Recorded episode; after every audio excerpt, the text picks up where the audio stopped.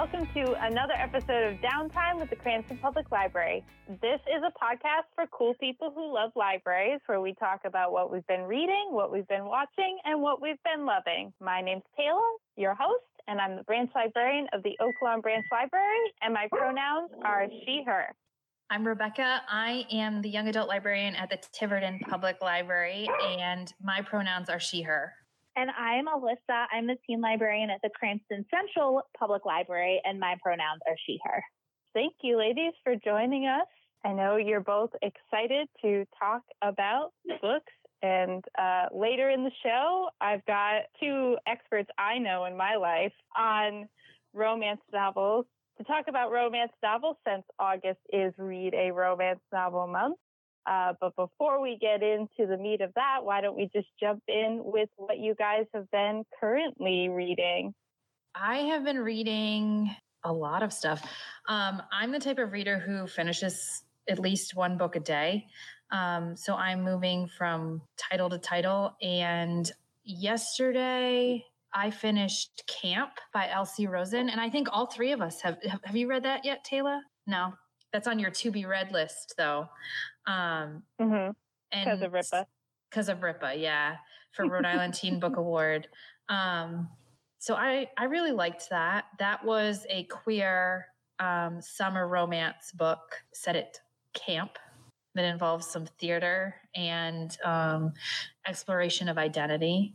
Um, so I I liked that. Uh, it was fair. Did you like it, Alyssa? I really liked it. I thought it was fun. I thought it was super inclusive. I think that like the moments that took me out of the story were just like my own experiences with summer camp where I was like, they would never do that. The counselors would never let you do that.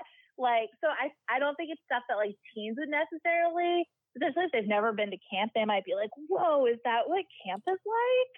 Um, but no, it's definitely I at least in my experience much more supervised. But I think that like that like sort of fantasy of camp like really works for the book. Um, I had some problem with the deception. Um, the whole premise mm. of the book mm. is is that one character is changing everything about himself in order to be the most attractive.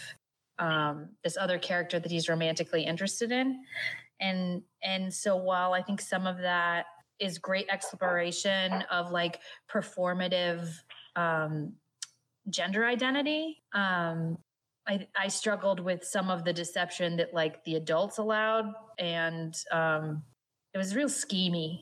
And so I, I had a little trouble with the scheming and that, but it was fun. I think teens are really going to like it. Yeah, I agree. I think that the adult involvement too, sometimes I was a little like, again, I don't think that's how counselors would act but like, yeah, I, I was a little uncomfortable with like so many people being in on the scheme and no one telling uh, the object of his affection, whose name I am blanking on. Hudson. Hudson.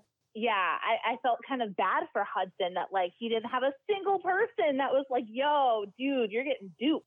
The whole book being plotted around deception reminds me of either of you read Openly Straight? No, um, it's it's this a little bit older title. Um, I'm totally blanking on the author's name. I can see it in my head. It will be in the show notes.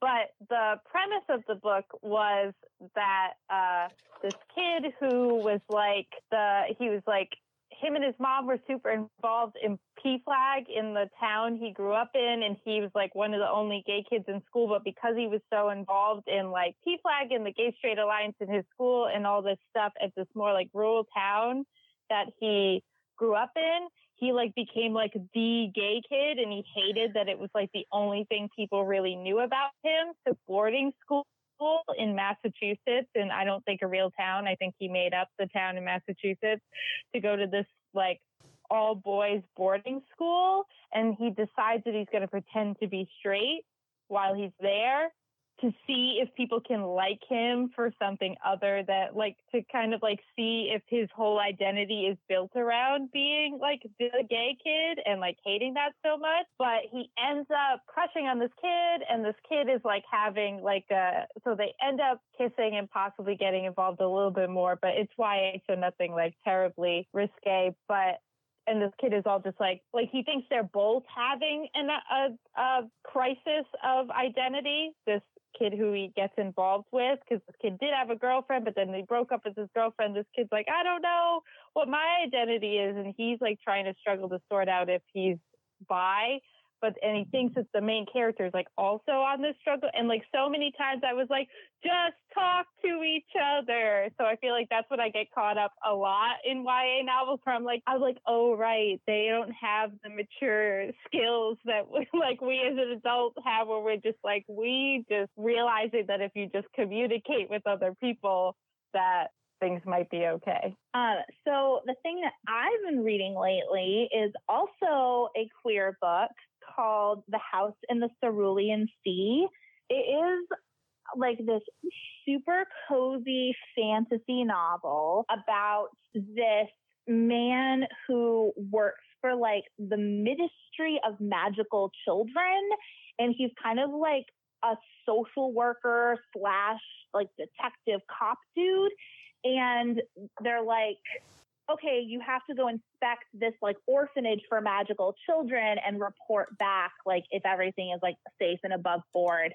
And it's just like super sweet and super hopeful and like the main characters are just like really earnest and wonderful. Um, and it kind of reminded me if like Harry Potter was written by like a queer cozy British man, and then like Wes Anderson directed the movie adaptation. it was just fantastic, and I loved it. And it's a standalone, which I like. I find so often in fantasy, like finding a really solid standalone fantasy that gets in all of the world building and you really get to know the characters can be tough. So I feel like when a standalone fantasy is that good, like it's just chef's kiss. Awesome. Highly Is that it. YA or adult? It's adult. Um, I definitely feel like it could have some crossover appeal, but like the main characters are like 40. So, um, like I would feel very comfortable like handing that to a teen that like like kind of cozy, um, like upbeat fantasy, but it's definitely like marketed for adults. So Rebecca, was Camp the only book you wanted to talk about? Do you have a book that you have more positive feelings about? Everything I've read has been questionable like meh kind of stuff. Um, I did read a series relatively recently that I did like. It was the Getting Lucky series by Meghan Quinn, and it's it's on brand for what we're talking about this episode with romance. Um, each book follows a different brother in these families. It's kind of my lane with romance is like small town contemporaries that follows a set of friends it follows a set of siblings that sort of thing. Um, so this one is set in a small town in maine. The first one is titled that second chance. And so what happens to start this series is the four brothers go out for the youngest brother's 21st birthday and they go to New Orleans and they drunkenly break a tarot card reader's table. And so she they give her some money and she decides to read them and she she decides to curse them and they're all drunk. So so they believe that she's cursing them and I guess as she's doing this, like the wind starts blowing. And so, like, to set the scene, it gets very believable for them very quick. Um, and all they were doing is trying to find the pretzel place. But anyway, uh, so they believe themselves to be cursed, and then they return back to their hometown. And um, the first brother, his young wife, unexpectedly dies. So he associates her unfortunate, unavoidable death to this curse. And it it shows how he finds his way to like a second chance romance type of thing. Um the second brother was supposed to be a sports star and has an unfortunate accident and he breaks up with his long-term girlfriend in the aftermath of this horrible accident and and it follows his journey back to how he he gets back to her. So like this whole series is just like how they find their way around this curse. Um, I've read the first three and they're really great in terms of small town romance. Um, the town they're in is quirky and fun. The background characters are interesting. The brothers each have a very unique voice.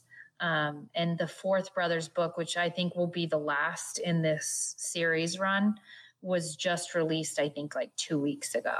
And the audios on them are really good too. The male reader that they have for these audiobooks does a different voice for each of the brothers, and he's read all of the audios. So he does the same voice for each brother in each recording. So there's nice consistency with that. So, in terms of like storytelling, if you're the type of reader or listener who's going to um, listen to things back to back, having the same voice done for each of the brothers is a nice listening experience. So, those were really, in my opinion, really great. Uh, what have you guys been watching to pass the time? So, I am almost done with season one of that show Cursed on Netflix. I don't know if you ladies have heard about it. Um, I feel like if you watch The Witcher, it kind of gives me Witcher vibes in that it's like a fantasy show on Netflix that kind of had a little low budget and the storyline makes like only like 80% sense.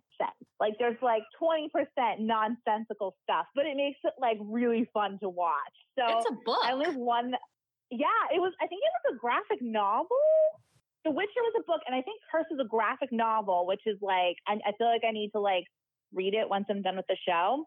Um, so yeah, I don't want to say it's a good show, but it's a fun show. I'm very much enjoying it. And it has the, the lead, um, the main character, the leading lady, is played by the same actress that played Leah in Love Simon. And she does this horrendous British accent. It's just wonderful. It's it's just so much fun. I want to say though, in The Witcher's defense, which I only have seen the first two episodes, I really just have to go back and watch the whole thing because I do eventually want to finish it. But in The Witcher's defense, The Witcher was a book that was like written in some Scandinavian language to begin with and then translated to English and then now translated into being a show. So that accounts, I feel like, for some of the 20% of why The Witcher doesn't make sense. But this book started off in English. the Witcher messed with the storylines and the timelines too. Mm. So, Yeah. like, they introduced the three main characters, and like, one of the main characters, if you're going by the book storylines, you wouldn't meet them until like the fourth book. So they they purposely have messed with a non-sequential storyline, which is for some people that's hard to follow. So that's that might be why that doesn't make sense. Yeah, And it- the and, and also The Witcher had the video game too thrown into the mix. So like a lot of people had Witcher, not me, but Witcher video game expectations going into The Witcher. But yeah, Cursed is definitely a great Witcher follow up if you're looking for that sort of thing. If you're looking for something, I don't want to say hate watch because it seems like your feelings aren't that strong, but just like something, something that's so bad that it's good. Yeah, it's not even as bad. It's just that it's not great, but it's interesting. And I feel like the nonsensical stuff makes it even more like fun to watch and like critique and comment on. Okay. What about you, Rebecca? Um, for the limited amount of TV that I actually get to watch, I mean, I have three small children, so it's always something Disney or children's Netflix or YouTube or whatever.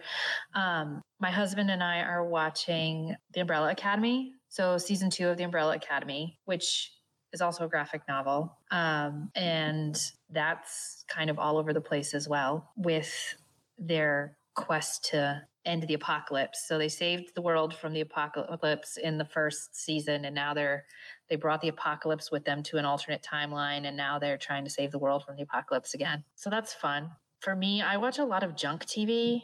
I'm very big into 90 Day Fiance on Netflix because I love the drama. Um, and I think passport privilege is a really interesting concept. And this show really highlights like American passport privilege and being able to go to different countries and like the process of securing a bride essentially in all of these different countries. Um, but pretty much I just like to watch people fight on TV. I like to watch people have an argument and like and like see how it's going to come out on the other side. And I know a lot of that is editing. Um and some of it maybe not editing and people are just really fighting but that's the attraction for me is like let's watch some people fight and see how this happens. Let the, let's watch them fight about not having a shower in the middle of the philippines and see how this turns out. Like that's the kind of show that like when i'm watching tv it's it's a lot of junk stuff like that. Did you watch love is blind? I absolutely did. Okay Yes. So I watched Love is Blind, and that was like my junk show. And I watched it because I was so engrossed with the interpersonal turmoil. Mm-hmm. So I feel like I've only seen a couple episodes of 90 Day Fiance, but maybe that needs to be my my new thing because Love is Blind is over. There's a lot more source content with 90 Day Fiance because it's been on for a while and then they've had spin-offs like who's bringing who to this country, who's going to live in another country. Like there's this one lady who has been in a relationship with this guy from India for eight years. And then she goes over there and she finds out he's married. And so, like, he's trying to navigate his Indian divorce because one night she's in her apartment and his whole family, including his wife, show up. Like, it's bananas. It's bananas. That's wild. That's yeah. bananas and she she left her life. She sold all of her worldly belongings and was going to to get married and retire to india. And then then the storm happened.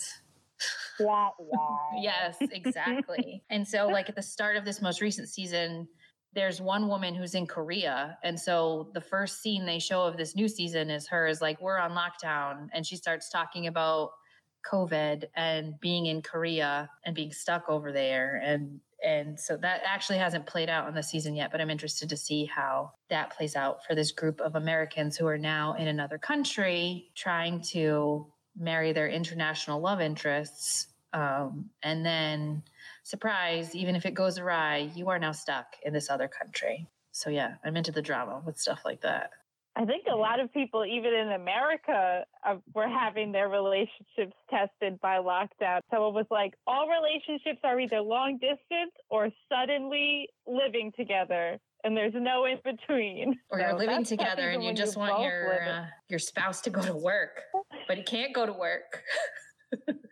so you're you're stuck together all the time. So I can't even imagine the added layer of like you moved to another country and but it, it's good TV, I guess. Oh my gosh, yes. All right. So do you guys want to get into what you've come here for? I know Rebecca, you're very excited. You came prepared. That's my favorite thing. I love to talk about romance novels. And being a teen librarian, I don't have the opportunity to talk about this stuff because thematic wise, it's a, mostly above where a lot of my readers are. So, I mean, there's YA romance, but it's different. YA romance is much different than um, like traditional romance novels. Romance with a capital R. Yes. so I don't know. I don't know where you want where you want to start, Taylor. So, I guess to start off, why do you guys gravitate towards romance novels? What do you like about them? And maybe why should people try them out if they've never read one before? So, for me, I like to read romance novels because the genre is inherently feminist and it's not naturally presumed to be that way. Um, but romance novels are written by women for women, and they're books where women's desires and experiences, their inner lives are all spotlighted and then given value. And they're written to be read and enjoyed. They're smart and funny. Um, the characters are witty and savvy and romance novels are becoming increasingly inclusive. They haven't always been that way. With all of publishing, publishing's pretty white and more more recently things are taking a direction to include non-white characters as protagonists as well as non-straight characters as well. So for me, I'm really I'm really attracted to women's stories and the fact that for the most part, other women wrote these stories for women to consume. I I guess I always thought of it as a genre that objectifies women and like that it was like very traditional relationship roles are played out and and so I I didn't really think of it as a perspective as like women are writing these stories for other women's enjoyment and like for their pleasure. Mm-hmm. I think a lot of it also comes from the fact that romance as a genre are women's stories.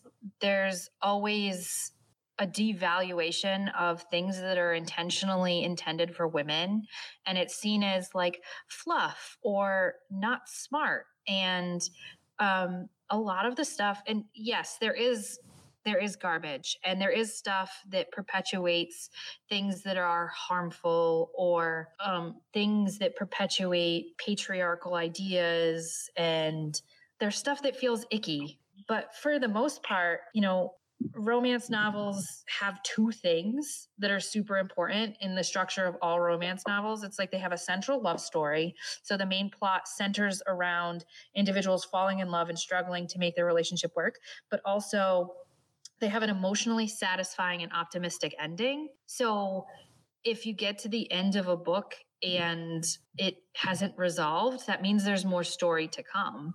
Um, because the whole point is that the lovers, whoever the lovers are, be male, female, male, male, female, female. Then you start adding people with social geometry and things get more complicated. However, the relationship is structured for how whatever type of book it is. Um, the lovers are risking and struggling for each other and the relationship to get that emotional reward in the end. Um, and a lot of times the journeys are told in dual perspective. You get the male side and the female side, or both female or both male, or her, however it is. Um, but the focus is on the female experience. And when you look at other types of fiction, the focus isn't female.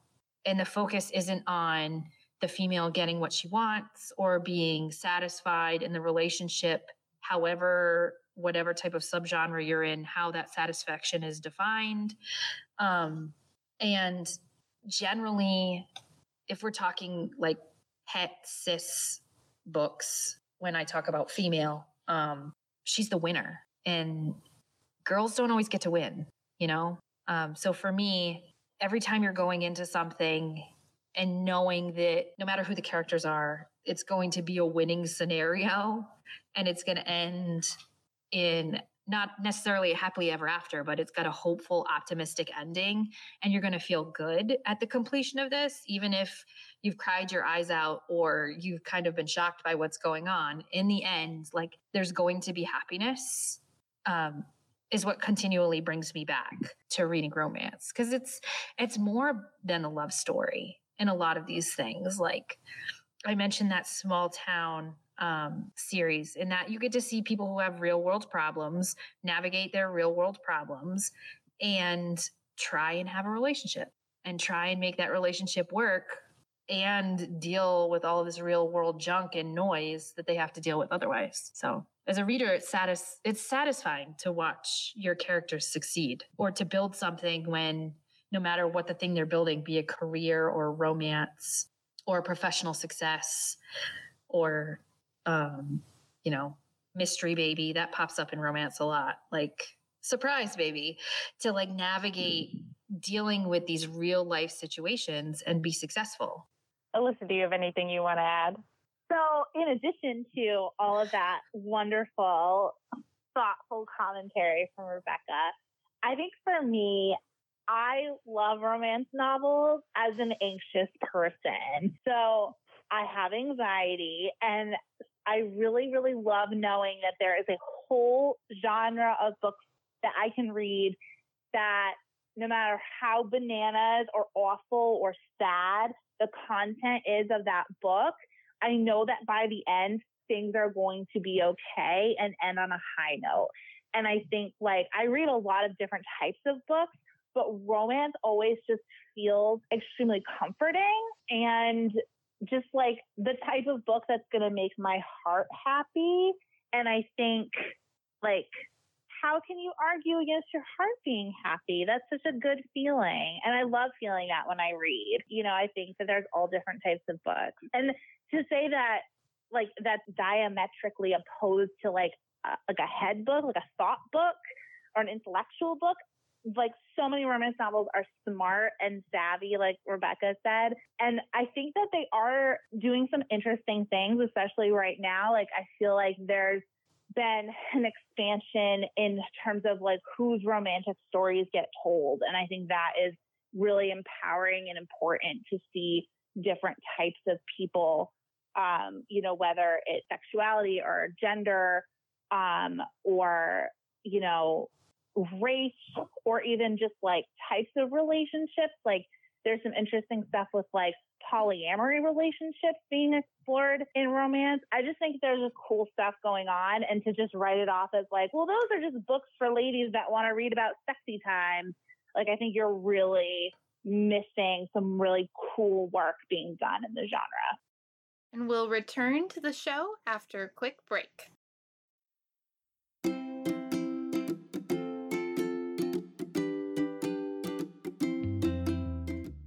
Users of the Cranston Public Library can now access their favorite digital magazines using Flipster. Flipster offers an easy browsable reading experience. Users can browse magazines by category as well as perform searches for specific titles.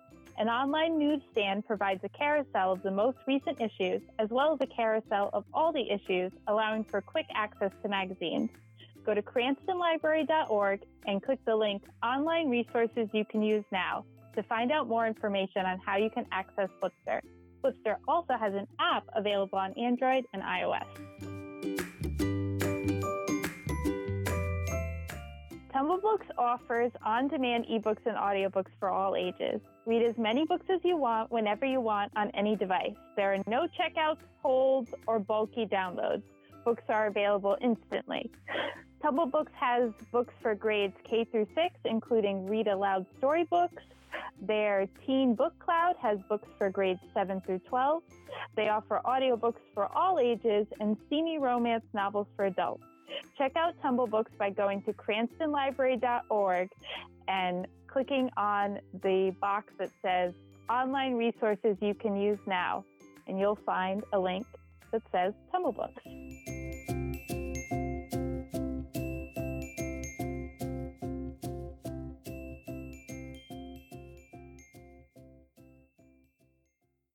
So I know that you both have probably a ton of recommendations that you could make, but to maybe to maybe narrow our focus a little bit, um, if you had space for five books in your suitcase, what would they be? Well, the first book that comes to mind for me is The Kiss Quotient by Helen Hoang.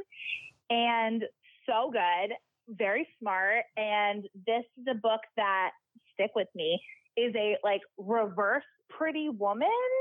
Our heroine is like this genius autistic um, economist who does like I can't even say what it is. Like she does statistics with economics, and um, she hires a male escort to teach her how to like be in a relationship.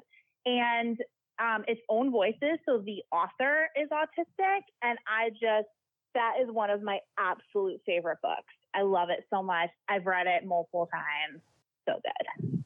Okay, my first choice is going to be Archer's Voice by Mia Sheridan. So in Archer's Voice, Archer has an accident as a young child um, and can no longer speak. So you meet him as an adult who's like the town pariah because he's unable to communicate with the people of his town. Um, and it's got family drama and he ends up meeting this girl who has a deaf father so she signs to him because he taught himself sign language um, and you come to find out like he can communicate it's just no one in town is willing to communicate with him because they've written him off as like a giant weirdo. Um, and then drama ensues and there's a family backstory and i like that they they sign a lot in that book back and forth and so for me that was the draw to that one Alyssa, you've read that one too. Yeah, that's a really good one. That one made me like sob hysterically, but then I was happy at the end. As you should be when you're reading romance. Um, I would also like to plug. I wish. All right, I'm gonna cram them all into one and pretend this counts as one. So the entire True North series by Sarina Bowen, so good, and it's set in Vermont, which I love Vermont, and so they're like actually going to places like that I've visited, and they're like going to like restaurants that I've been to, and um, it's kind of like what Rebecca was saying with that like small town like follows one family um, and so I love the True North series, and that's one of those series that, like I could read over and over again, and I never get bored with it. I'll allow that all counting as one. You had an e-reader in the suitcase, and they were all on there. well, Thank a lot you. of romances like that. So, like going off of that, like the Winston Brothers by Penny Reid is a really great series too, and it follows all every one of these brothers, and you get a backstory from their dad, and their dad was like this motorcycle club villain, and they're coming up in this small town in the Smoky Mountains, and those are re- they're really good audiobooks. Um, the Winston Brothers audiobooks. Um, some of them are read by Joy Nash um, for the female perspective, and she's an actress. She was on the show Dietland. Um, if anyone had watched that, and you get you get a perspective of each brother, and each brother's incredibly different as you go through the series. Um, so they're standalones, but then the backstory all connects together. And Penny Reid is an incredibly smart and witty writer. Like one brother is a super genius, and and he's basically on a giant plan to screw up everything for everybody in town. Like he's going to screw up things for the police. He's going to screw up things for the motorcycle club.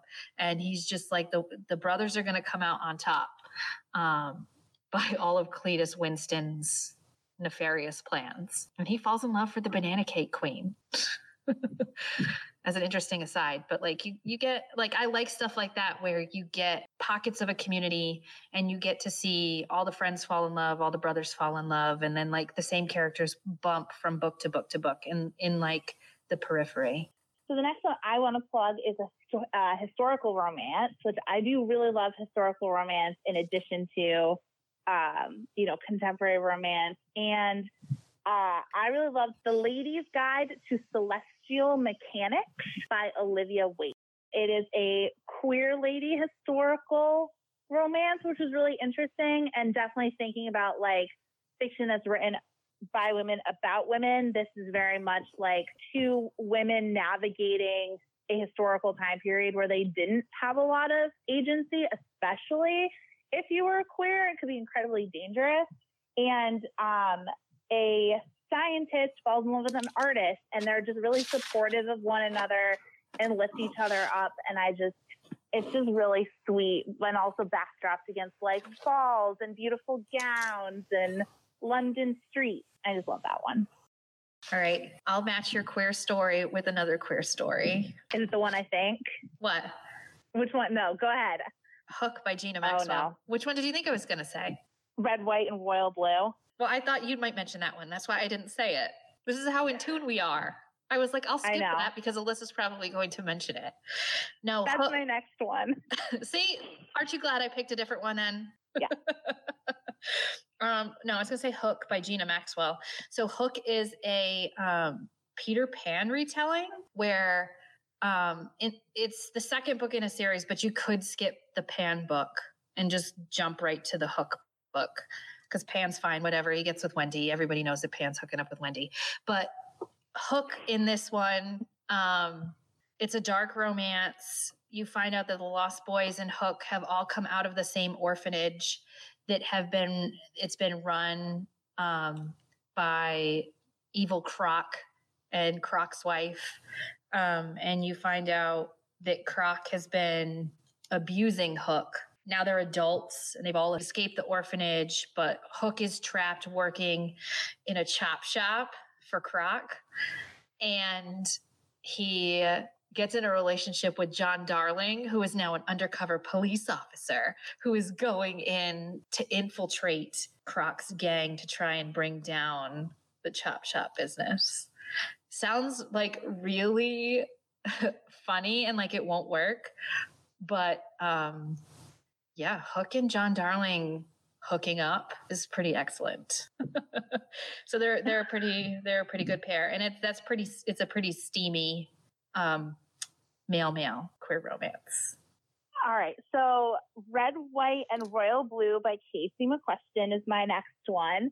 Um, this is one of those romance novels that I feel like people read without realizing it was a romance novel. Like it had a lot of crossover appeal for people that didn't necessarily read a lot of genre romance. Um, and I thought it was excellent. And all I'm going to say is that the first son, so the son of the president of the United States, ends up falling in love with like the second son of, um, like the second in line for the Crown of England, and it's contemporary, um, and it's hilarious, and I love that one. So we each have what one more? I have I'm on four, so this would be my fourth one. Okay. So I have two, you have one, because you went first. yes, tier. Um, I'm gonna go with Dear Aaron by Mariana Zapata. Um, Mariana Zapata writes slow burns, and in this one, um, the female main character gets involved in a write your a write a soldier program. So she's communicating with Aaron while he's deployed, and they go back and forth through emails. She sends him packages, and when he comes back, he really wants to meet her. So she ends up going on vacation with him and some of his friends. And that's really good in audio too, because you get a male voice and a female voice going back and forth as they email each other? All right. My fifth one. Oh, this is really hard. All right. I think I'm going to go with a, like Helen Hoang's other book, which is The Bride Test. So she wrote The Kiss Quotient, and then The Bride Test is the second one. And in this one, um, you have a character who ends up getting like set up with essentially, like, I want to call her a mail order bride, but like his mother goes back to her home country and brings back a woman because she's like, my son's never going to get married. Oh no. And I just loved that, like, the heroine was an immigrant who didn't speak very good English. She didn't, she didn't have a high level of education, but she's just so scrappy and smart and wonderful. And I think that really speaks to what I was saying earlier about like who whose love stories get to be told and this sort of broadening of the genre. Um, I just love that one. She's so cool. She's she's like a whip smart heroine. I'm to go for my last one with the Bromance Book Club by uh, Lyssa Kay Adams. And it focuses on men using romance novels as manuals to figure out what's wrong with their relationship. So in the first one, the man is a professional athlete. He's a professional baseball player, and his wife has decided to divorce him. So you see him with these other dudes who are all really successful guys. They're professional athletes, they're club owners. One guy's a hacktivist and and has a ton of money. So they're all super professional um, and super wealthy, but they're having these really low level relationship problems. So he uses the romance novel to navigate how he's going to romance and win his wife back. The second and third, they're not married, but you, the first professional athlete is. So you get a whole cast of characters who are meeting in this book club talking about these romance novels and about how this romance novel is going to save his marriage or get him a girlfriend or get this other guy out of the friend zone and it's a rom com. So like you got, you have a Russian hockey player who has a problem with flatulence that's like hanging around in the background and no one believes he's actually married and they got bets on whether or not the Russian's wife exists and um, the thing that I liked most about the first book is that he's a professional athlete and people like have women have Pinterest boards to him um, and everyone sees him as attractive and he's super, super insecure and he stutters. Um, and so the fact that he's like constantly trying to overcome for the fact that he stutters is really, really endearing. And it all of the problems with his wife come out of his insecurity. So it, it shows that like on the outside, it's someone you could really idolize and they're dealing with some super basic life skill type of problems that you would never know about unless you were intimately involved Okay, yeah. So that's a lot of great recommendations for people who want to start reading romance novels or just read some that they haven't read yet. Got a lot to choose from there. It makes me want to reconsider the genre. It was never, it's never a genre I thought that I'd be really interested in. So, is there anything else that you want to say? I think one thing that readers don't realize is that there's all of these subgenres underneath the umbrella of romance. And so there is literally something for every type of reader. The the queer books that are coming out right now are really strong. Like paranormal romance has always been super popular uh, with readers. Romantic suspense is is huge. There's stories that have zero sex in them, but you see the romantic relationship from two people evolve. So, like, there's everything from like Christian romance all the way through stuff that is bananas crazy, um, involving like all kinds of groups of people. So, like, you can go from one end to the other, and like 50% of all paperback sales are from romance books they do like one and a half billion dollars of revenue each year in terms of purchasing. If you're interested in pretty much anything, um, there's a romance book for you. So it's all about looking and finding what you're interested in. Alyssa, do you have any closing thoughts? Um, no, I think Rebecca covered it pretty pretty well. Yeah, don't don't write off all romance as just one thing because it's a lot of different things. Well, we're now going to move into a new segment for the show, our new closing segment called The Last Chapter, where we're going to take up some of the age old book related questions and see where our guests stand on them. And so I thought today's question that we would talk about is old book smell versus new book smell. Which one do you prefer and why? A thousand percent new book smell. um, ooh, yeah, I think new book smell. Also, I really love ebooks and they don't smell at all. So yeah, same. I listen to audios, can't smell an audio, but like there's there's something new about new book smell. And I think we get it a okay. lot too because we order so much of them. So if we get something like fresh out of cataloging that no like one other person has touched because they put the barcode on it and you open it up and it cracks and like the pages fan out like that's there's this magical smell that just comes from that no, I'm totally with you, but I thought I was in the minority because so many people are like, oh, old book smell. And I'm like, you mean mold? Yeah, exactly. yeah, not you a fan of that. Must and mold? That's what you enjoy?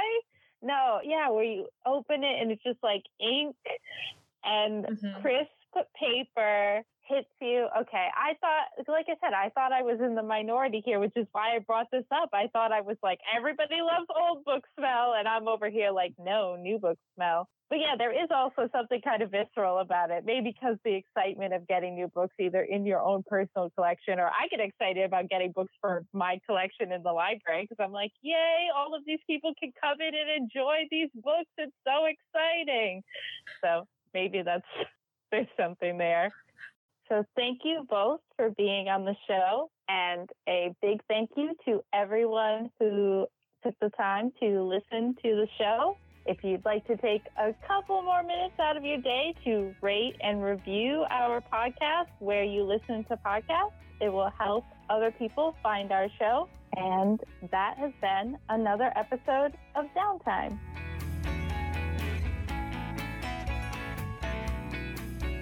Downtime is a production of the Cranston Public Library.